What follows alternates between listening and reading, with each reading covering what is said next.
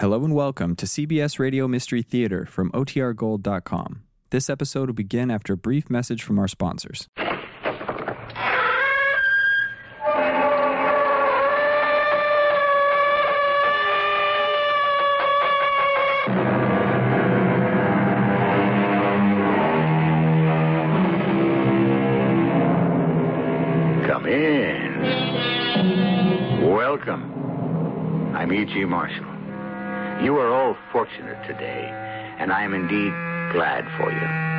Today's story was written by the genius who gave us Tiny Tim, Scrooge, David Copperfield, Oliver Twist, literally a world of unforgettable characters. Very rarely did Charles Dickens spin out for us a mystery, but today we will untangle the web of just such a story. Mr. Sampson, I came here this evening to tell you of the peculiar circumstances of the girl's death. She was very young. Too young to die. I don't know how or where to begin. It's difficult because you loved the girl. I know. No, you don't know. I loved her as I have never loved anyone. But if the whole truth were known, I led her to her death. I murdered her.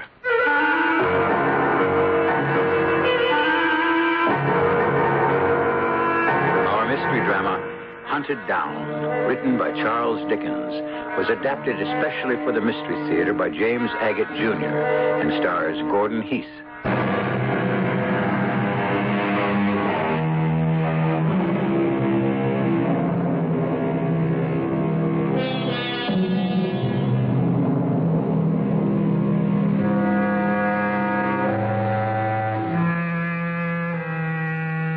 Dickens spent quite a bit of time in the United States. He toured the country reading his stories. He even wrote some here. This story, Hunted Down, appeared serially in the New York Ledger in August 1850. But this account of deception and murder could have happened today, over 125 years later. The same idea has been copied by modern authors, but no one has ever told it as vividly as Charles Dickens. This is the way it begins. My name is Edgar Sampson. I am the chief manager of London Life, one of England's oldest life insurance companies. To deal in insurance, one must know how to judge a man. If you can't do that, chances are you would be deceived, and your company could lose a fortune to the unscrupulous. Which brings me to the first time I met up with Julius Slinkton. Adams, who was that man dressed in black who just left the office? Uh, just now, uh, th- th- that was Mr. Julius Slinkton. One of our clients. No, no, no, no, he's not insured with us, not as far as I know.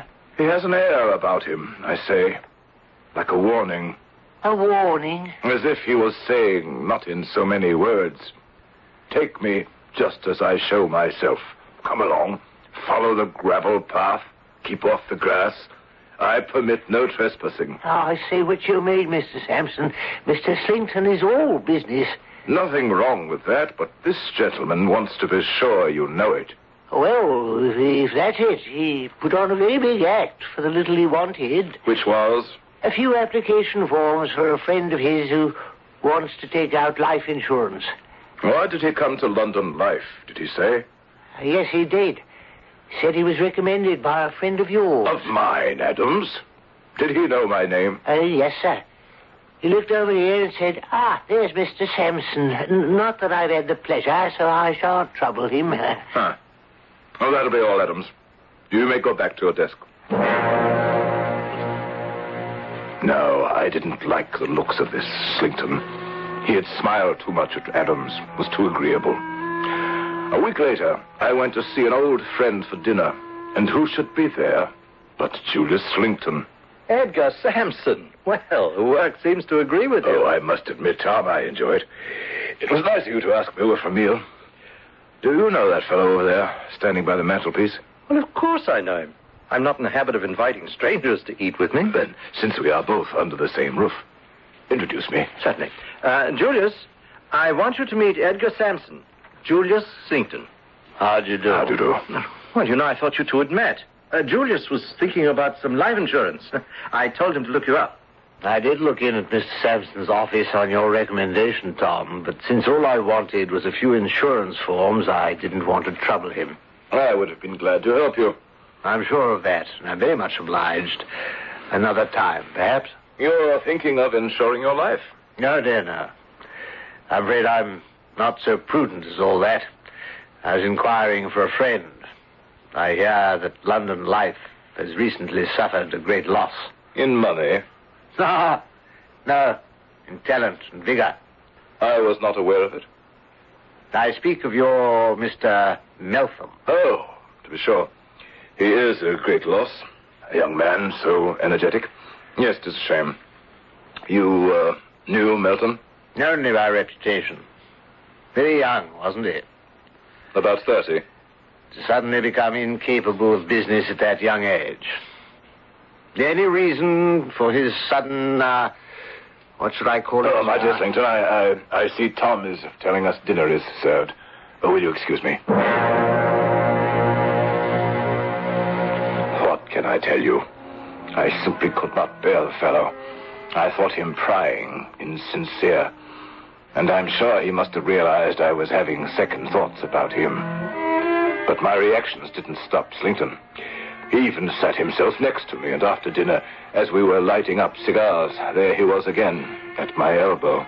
I didn't want to go into this at the table. But as we were saying before, this young chap, Meltham, who used to work for you, whatever happened, do you suppose that he should suffer, uh, suffer... Suffer what, Mr. Slinkton? I was going to say, a nervous breakdown. Is that what you've heard? In a way. I understand he was actually, how can I put it, broken-hearted. Something about a girl. Although it didn't seem probable to me, Meltham being a young man so distinguished and attractive. Attractions and distinctions are no armor against death. Ah, the lady died. Pardon me, I did not know that. That does make it very sad. Poor Mr. Meltham. She died. Ah, dear me. Lamentable. Lamentable.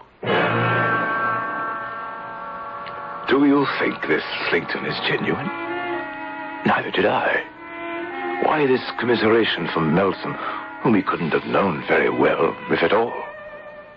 What was Slinkton up to? Mr. Sampson, you're surprised to see me so moved about a man I have never known. But I am not so disinterested as you suppose. I have suffered, and recently too, from death myself.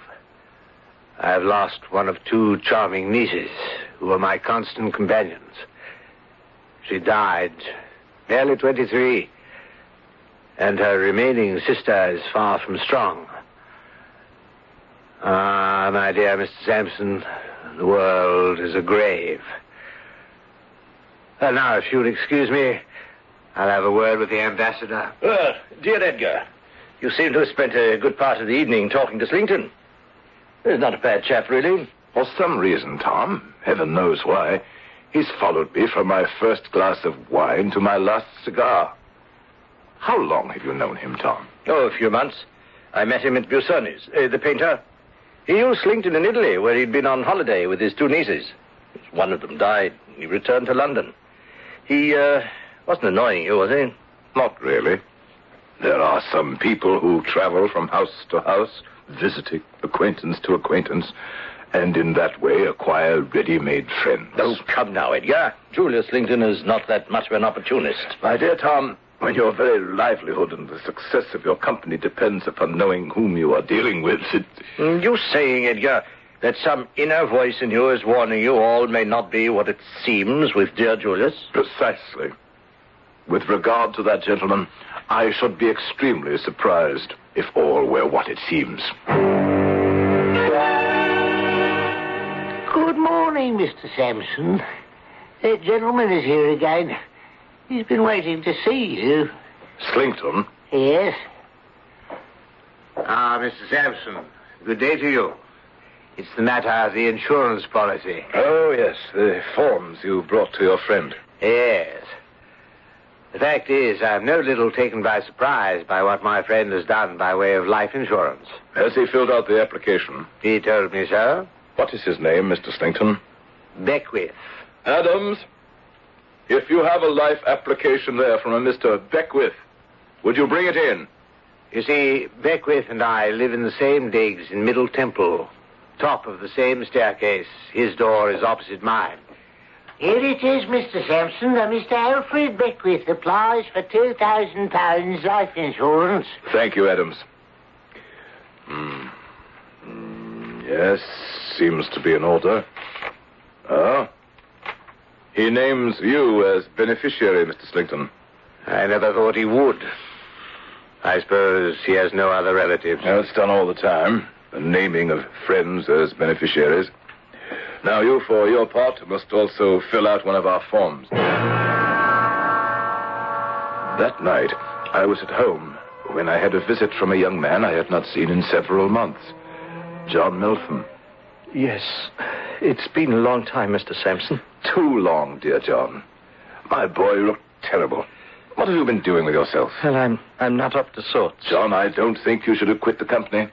When a sad event happens through an accident of fate. Uh, may I interrupt you, Mr. Sampson?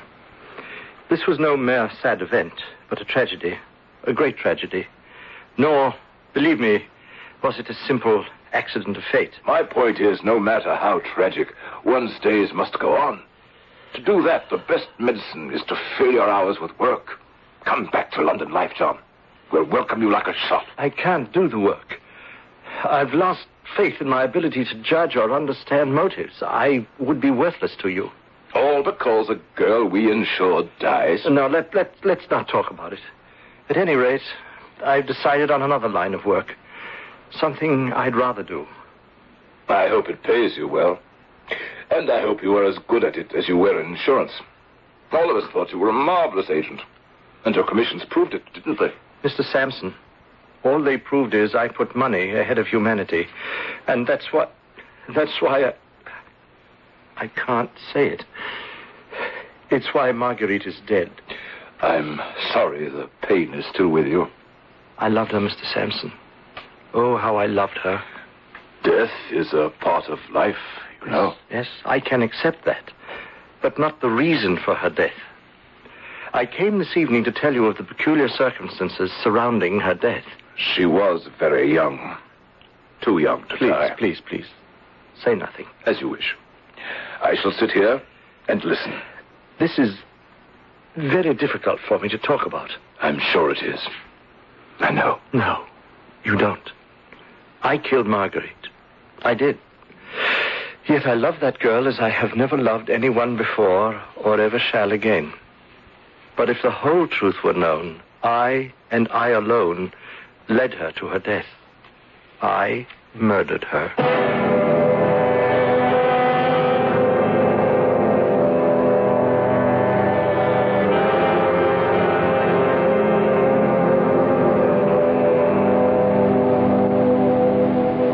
What have we here? Quite a turn of events, huh? Our man Edgar Sampson, who manages London life, meets, dislikes, and suspects the sincerity of one Julius Slinkton. Then his former employee, John Meltham, confesses to a murder. Is there a link between these three men? If there are answers, let us hope they are forthcoming when I return shortly with Act Two.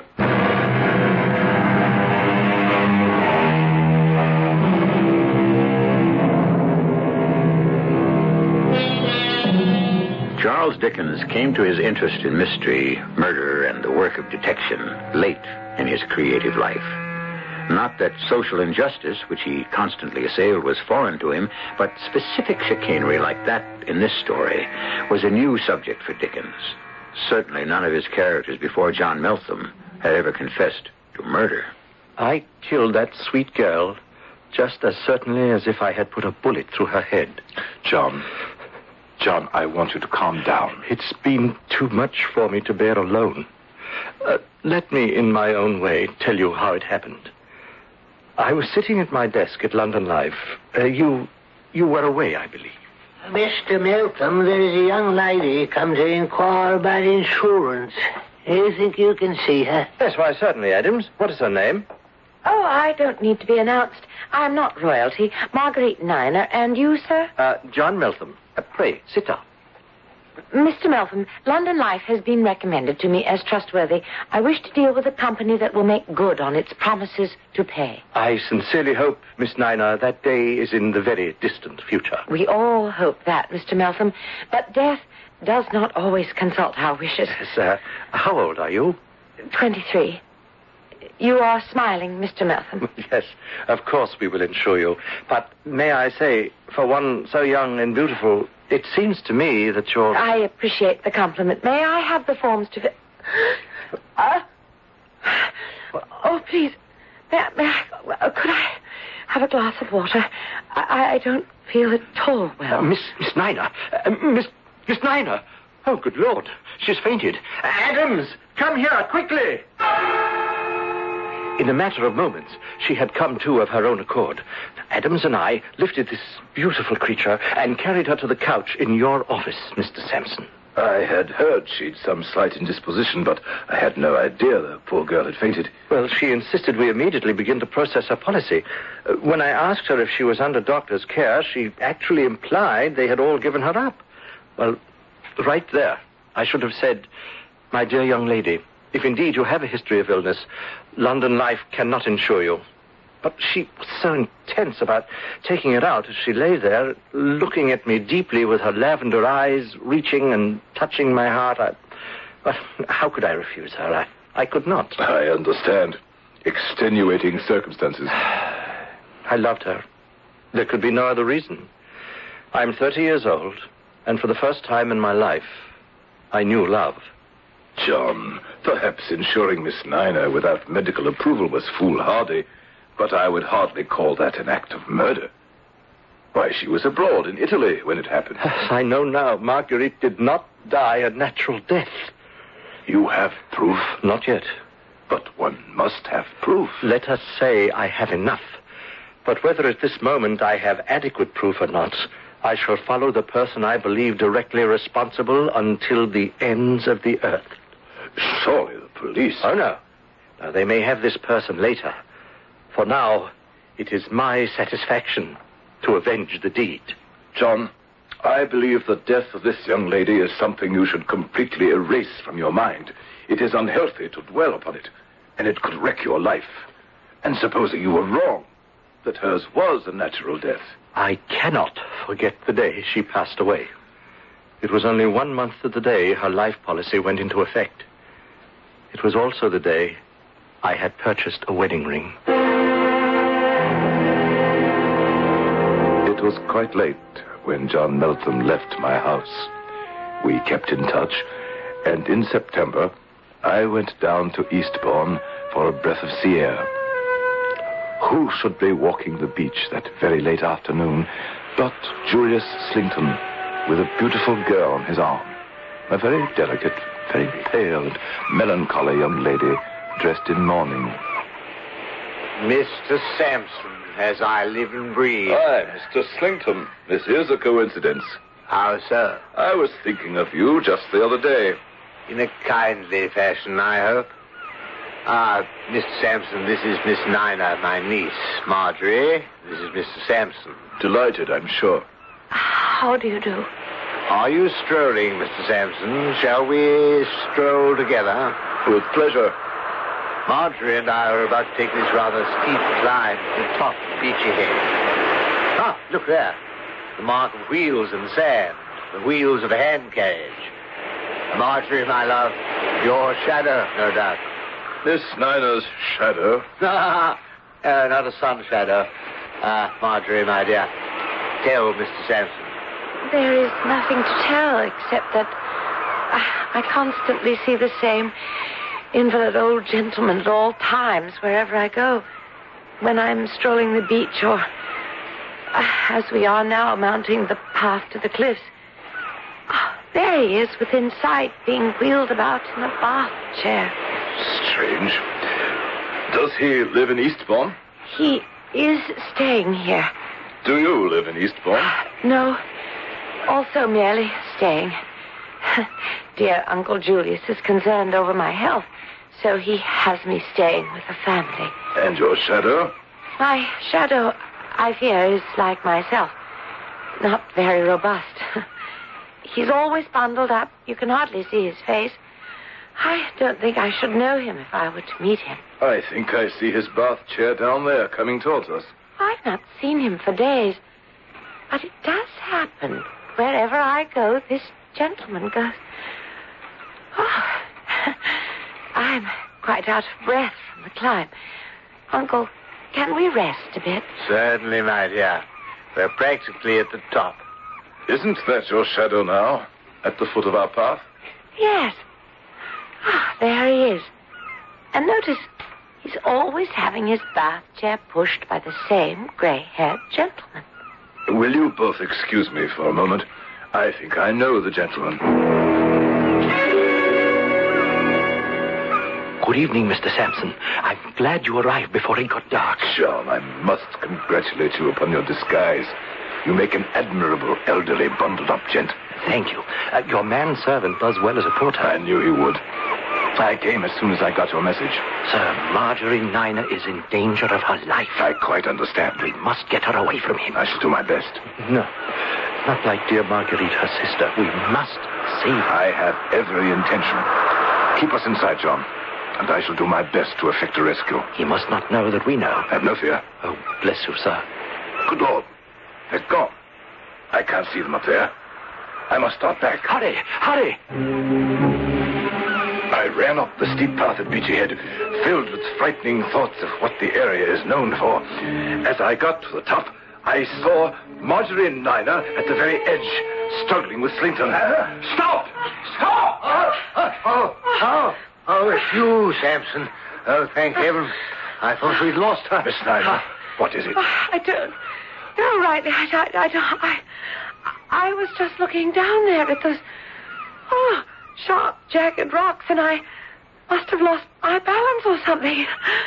It, it felt like I was being pushed. Or, no, and then I heard you cry, "Stop!" And then Uncle Julius reached out and and he caught me.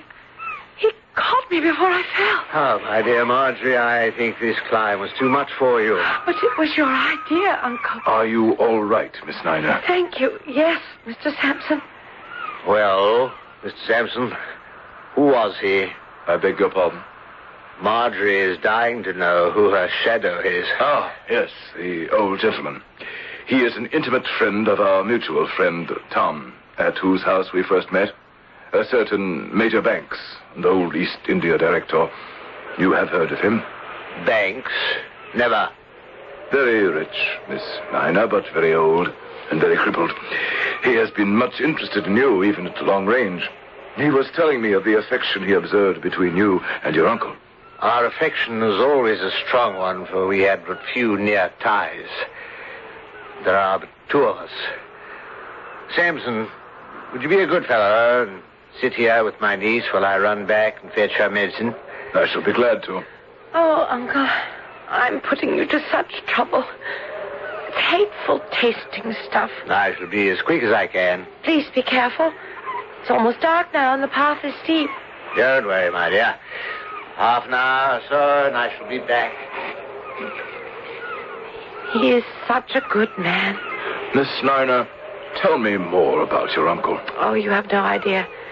The he cared for my sister. His untiring devotion to her strange illness. Strange. What? She just wasted away. No one could ever explain it satisfactorily. Your sister passed away in Italy. Yes. How did you know? We were taking a journey, mostly for her health, and in this little town high in the Dolomites, where there was no doctor, no help whatsoever, she passed away. We had her buried there. You have no family? No one to wish her remains back in England? Marguerite and I are orphans. We have no money, no one, nothing. Oh, I signed a little insurance over to Uncle Julius, as did Marguerite. Otherwise, we were quite alone in the world uh, until he came into our lives. He made us call him Uncle, but we're, we're not related, really.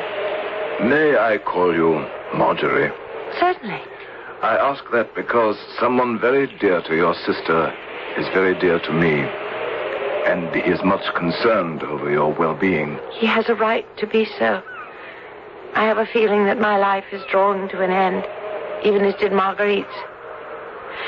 It must be in our blood. Marjorie, do you have any idea why Mr. Slinkton brought you to Eastbourne? Ah, yes. For the restorative powers of the sea air. This very place where we now sit, this cliff, is called Beachy Head. Do you know what it is famous for? In all of England, what Beachy Head is known for? No. Suicides. What? You heard me right. Suicides. When I came up the cliff path just now and saw you in your uncle's arms, suicide is what flashed to my mind. If you had dropped over the edge, would it have looked like suicide? But, but I, I, I thought I, I tripped. Or... And you thought he caught you? Perhaps. What are you saying, Mr. Sampson? And the medicine you find distasteful, does it not make you feel worse rather than better? Uh, uh, Uncle Julius said one must expect that. Why must one? Marjorie, time presses. Heed my warning. Collect your strength, your resolve. Had you been alone up here, one misstep, and this moment you would be lying shattered on those rocks below. Believe me, the next time your life will not be spared. I cannot believe you. You must. As your friend, as your sister's friend, I entreat you, Marjorie, without one moment's loss of time, come with me, and I shall bring you to the man you call your shadow. He can tell you better than I of the danger to your life. I had barely the time to run with her to the bath chair where Meltham was waiting. As the evening star rose into the heavens over Beachy Head, I saw them disappear, and the tall, familiar form of Julius Slinkton make his way up the cliff to my side. The tall man with his hair parted in the middle had an air about him that said to Edgar Sampson, keep off the grass. Now, as he approaches Sampson, the sign seems to read, look out danger. We have a devious and cunning man, possibly a murderer, pitted against a clever and just man. What happens will be revealed when I return in a few moments with Act Three.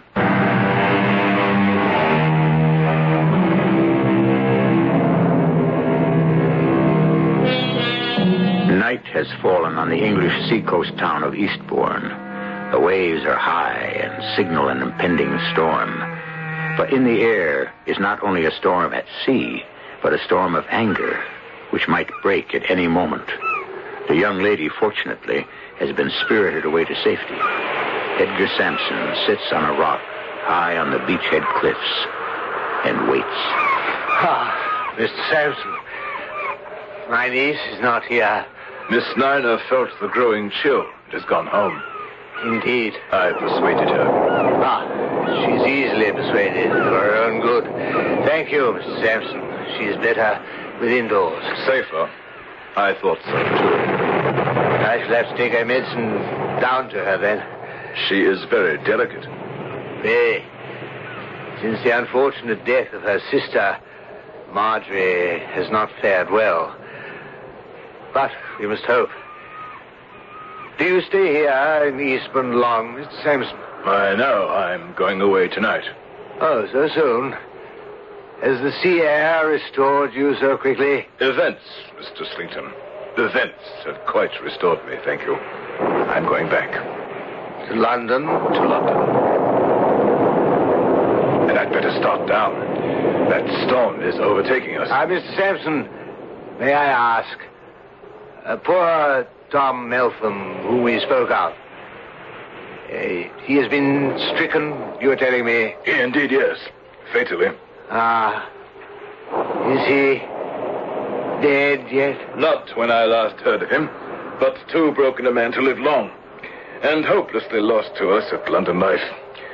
Were he even to live, which I doubt, he will never be the man he was. Oh, dear, dear. Sad. The world is a grave.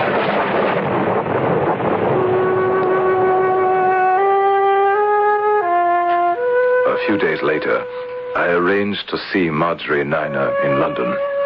I selected the safest place possible, an address where I was certain we could meet in broad daylight and not be observed. In front of the statue of Peter Pan in Kensington Gardens. Mr. Sampson, my head is still in a whirl. I, I honestly don't know what to make of all this. That is exactly the reason, Marjorie. Honesty. You mean? I mean that most of us take at face value the actions of others. We begin by trusting them. We expect them, in return, to treat us honestly. The man you call your uncle exploited you, and your sister, shamefully, criminally. And it is only a matter of time before he is caught in his own web. Uncle Julius. Ah, it's so hard for me to believe. He seemed so devoted to us. We often remarked at our extraordinary good fortune to have been befriended two girls working in a factory we were by this charming, lovely, thoughtful person who never made an untoward move in any way. His only interest, Marjorie, is money. It seems a shame to be talking about such a man in this beautiful place. Hmm. Do you know, I haven't been to Kensington Gardens since I was a little girl. And did you know another little girl was born right over there in Kensington Palace? And she always played in these gardens. Queen Victoria. Marguerite and I would roll our hoops right along this path. I miss her so, Mr. Sampson. I wish we had never met, Mr. Slinkton. I wish it with all my heart. Just try to believe all that has happened is perhaps a dream. You'll wake up, Marjorie, and the world will be beautiful again. I just thought that nice man, Mr. Uh, or the one who helped me get away from Beachy Head, my shadow.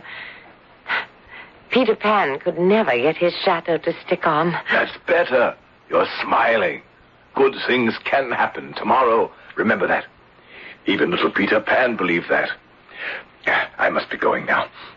I shall watch over you even more closely than your shadow at Beachy Head. How long must I remain with Mr. Meltham's sister? Until we are certain Mr. Slinkton no longer roams the streets. When will that be? Soon, I hope. Very soon. The final thread of the web led me to the building where Julius Slinkton lived, the top floor.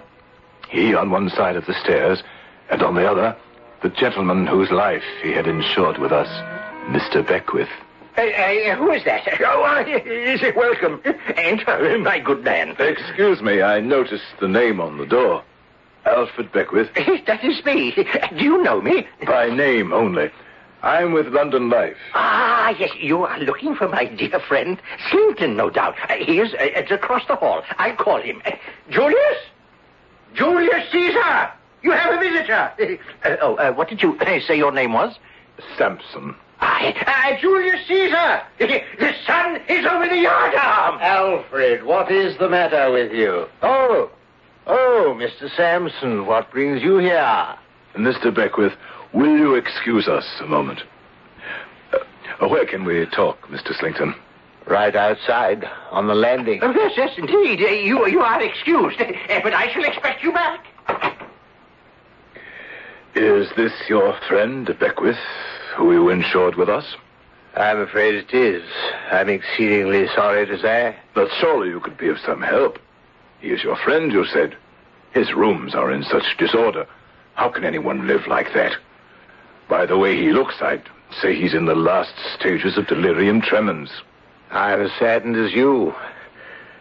Yes, he's a very great friend. He must have been very ill, even before I knew him. Now I can do nothing with him. Nothing at all.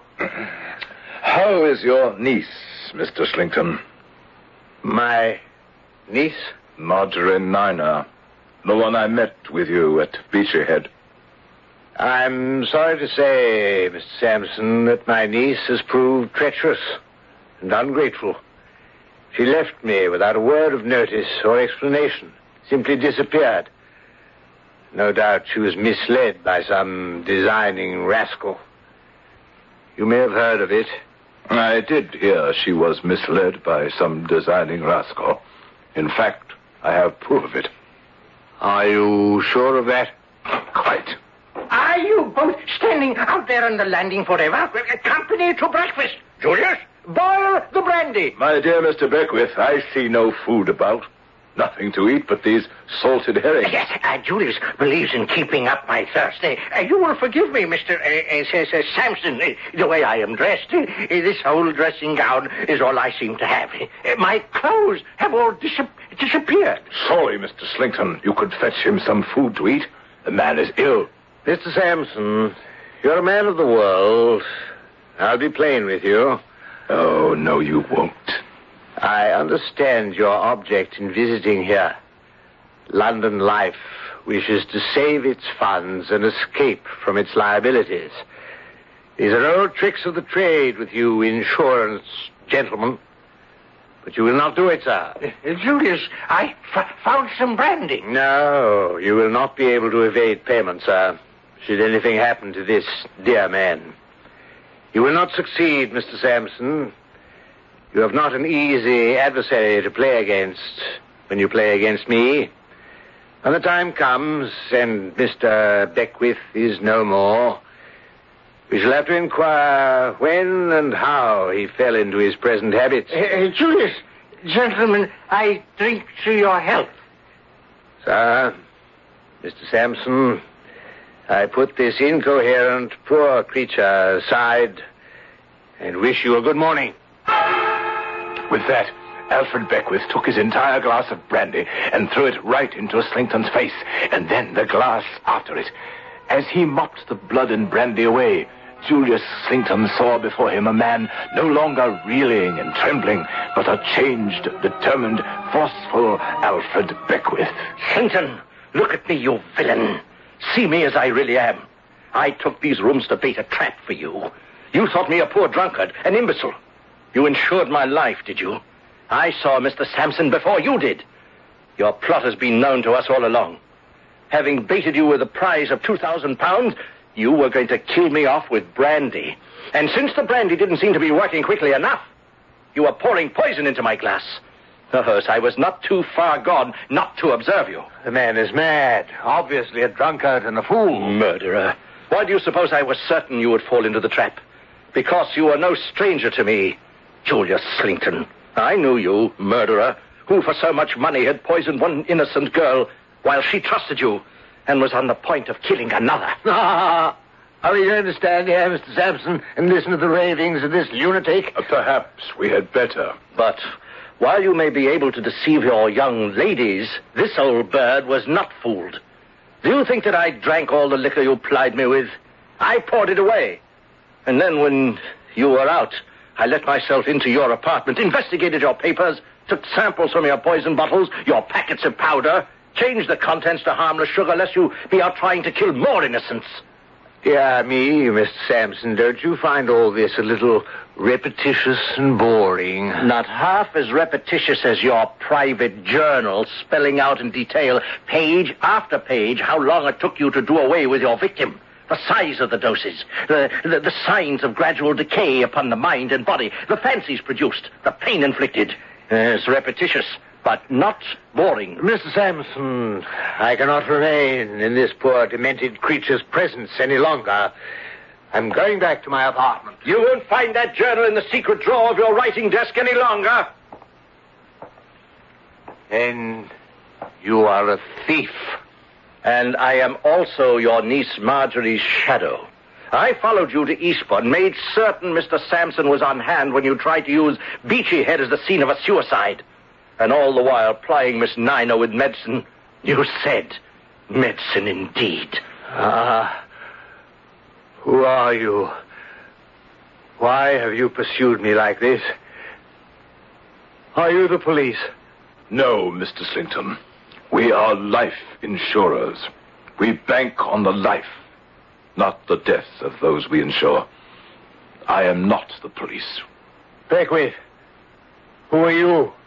When you sent the sweet Margaret Niner, whom you murdered, to the office of John Meltham, it fell to his lot to see her, speak with her, give her the insurance forms naming you as beneficiary. But it did not fall to his lot to save her. Having lost her, he had but one object left in life, and that was to avenge her and destroy you. I am John Meltham. Julius Slinkton was apprehended, brought to trial, and condemned to pay for his crimes with his life. John Meltham, I am happy to say, is beginning to recover from the sadness of having lost his first love. At least, he no longer blames himself for her death. And it may very well be if he and Marjorie Niner continue to see one another, they will both find a happiness long delayed. As for myself, Edgar Sampson, I look very carefully at the line marked beneficiary in your policy. I try to find out as much as I can before we insure your life.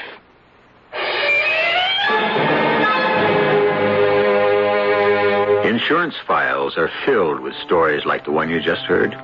Recently, a man was insured for $50,000. He was thrown into an icy river, left to catch pneumonia, poisoned with alcohol, set afire, run over by a car, and still the man would not die. Others have not fared so well. Is there a precaution, an answer? I'll try to give you one when I return shortly.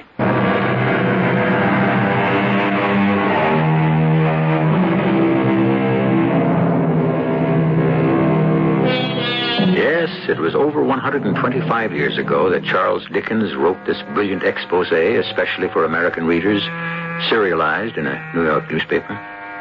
Have times and crimes changed that much in well over a century? Deceit for gain, murder for profit? I'm afraid not. The answer, then, is to be on one's guard. Ask, who stands to win if you lose your life? Find out. Be careful, and you may live longer. Our cast included Gordon Heath, Patricia Elliott, Robert Dryden, and Earl Hammond. The entire production was under the direction of Himan Brown.